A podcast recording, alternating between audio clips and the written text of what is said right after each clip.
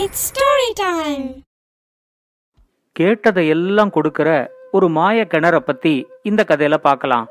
இது வரைக்கும் நம்ம சேனலுக்கு சப்ஸ்கிரைப் பண்ணலன்னா உடனே சப்ஸ்கிரைப் பண்ணி பக்கத்தில் இருக்கிற பெல் பட்டனை கிளிக் பண்ணுங்க. ஸ்டோரி டைம் தமிழ் சேனலுக்காக உங்களுடன் ரவிசங்கர் பாலச்சந்திரன். கதையை கேட்கலாம் வாங்க. ஒரு ஊர்ல பேராசை குணம் பிடிச்ச ஒரு வியாபாரி இருந்தாரு. எந்த பொருளை பார்த்தாலும் அது தனக்கே சொந்தமாகணும் அப்படிங்கிற எண்ணம் அவருக்கு ரொம்ப இருந்துச்சு. அவரோட இந்த குணத்தை பத்தி தெரிஞ்ச சில பேர் அவரை வெறுக்க ஆரம்பிச்சாங்க. ஆனா அதை பத்தி எல்லாம் அவர் கொஞ்சம் கூட கவலைப்படவே இல்லை. தன்னோட இந்த குணத்தால தான் மத்தவங்க தன்னை வெறுக்கிறாங்க அப்படிங்கறத மட்டும் புரிஞ்சுக்கிட்டு அந்த குணத்தை வெளிப்படுத்தாம இருந்தாரு. ஒரு தடவை அவர் வியாபாரத்துக்கு தேவையான பொருட்களை எல்லாத்தையும் ஒரு பெரிய வண்டியில ஏத்திக்கிட்டு பக்கத்துல இருக்கிற ஊர்களுக்கு வியாபாரம் செய்யறதுக்காக கிளம்பினாரு. ஒரு பெரிய காட்டை தாண்டி தான் கொண்டு போன பொருட்களை எல்லாத்தையும் வேற வேற ஊர்களில் அவரு வித்து முடிச்சாரு. மறுபடியும் தன்னோட ஊருக்கு வர்றதுக்காக அந்த பெரிய வண்டிய தனி ஆளா ஓட்டிக்கிட்டு காட்டு வழியா அவரு திரும்பி வந்தாரு. வர்ற வழியில அவருக்கு ரொம்ப தாகம் எடுத்துச்சு. இந்த காட்டு வழியில கிணறோ குளமோ கிடையாதுங்கிறதுனால பக்கத்துல இருக்கிற ஊர் வர வரைக்கும் தாகத்தை பொறுத்துக்கிட்டு தான் ஆகணும் அப்படின்னு அவர் நினைச்சாரு.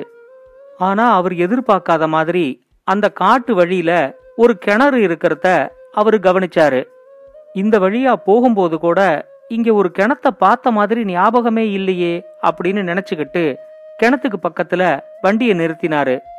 அந்த கிணத்துலேருந்து கொஞ்சம் தண்ணீர் எடுத்து குடிக்கலாம் அப்படின்னு அவர் முயற்சி செஞ்சப்போ அந்த கிணத்துக்குள்ளேந்து ஒரு பயங்கரமான குரல் கேட்டுச்சு.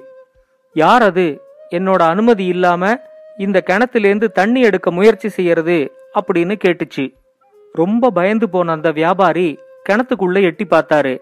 ஆனா அங்க யாருமே இருக்கிற மாதிரி தெரியல. ரொம்ப பயந்துகிட்டே நான் ஒரு ஏழை வியாபாரி. ரொம்ப தாகமா இருந்ததால நான் தான் இந்த கிணத்துல தண்ணி எடுக்கிறதுக்கு முயற்சி செஞ்சேன். நீங்க யாரு? அப்படின்னு கேட்டாரு. உடனே அந்த கிணத்துக்குள்ளேந்து விரும்பியதை எல்லாம் கொடுக்கிற ஒரு மாய கிணறு இது. அந்த கிணத்த காவல் காக்கிற பூதன்னா யாரோட கண்ணுக்கும் தெரிய மாட்டேன் அப்படின்னு ஒரு குரல் மட்டும் கேட்டுச்சு. இந்த காட்டு வழியா போறப்ப கூட நான் இந்த கிணத்த பார்க்கலையே அப்படின்னு வியாபாரி கேட்டதுக்கு இந்த உலகத்துல ஒவ்வொரு நாள் ஒவ்வொரு இடத்துல இருக்கும்.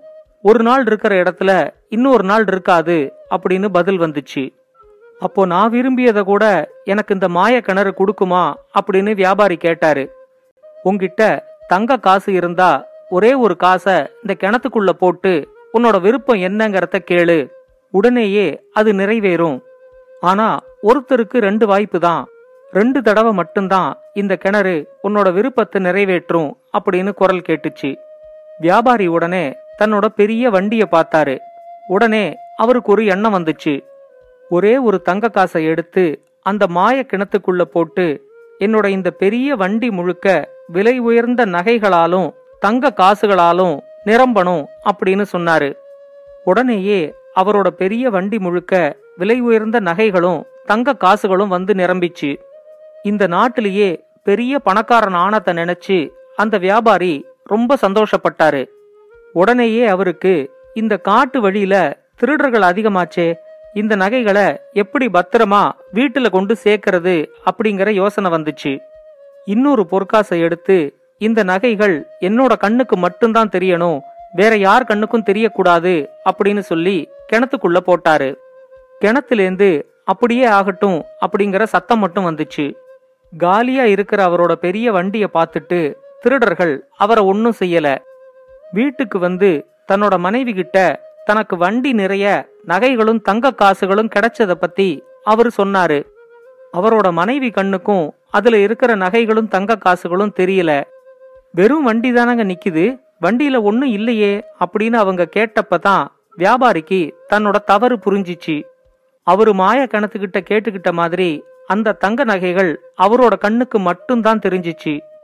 கிடைச்ச விலை மதிப்பில்லாத நகைகளையும் தங்க காசுகளையும் பயன்படுத்த முடியாததை நினைச்சு வருத்தப்பட்டுக்கிட்டு தன்னோட பெரிய வண்டியை ஓட்டிக்கிட்டு திரும்பவும் மாயக்கிணறு இருக்கிற இடத்துக்கு வந்தாரு.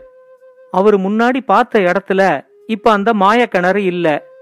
பைத்தியம் பிடிச்ச மாதிரி தன்னோட வண்டிய அவர் எட்டி உதைச்சாரு.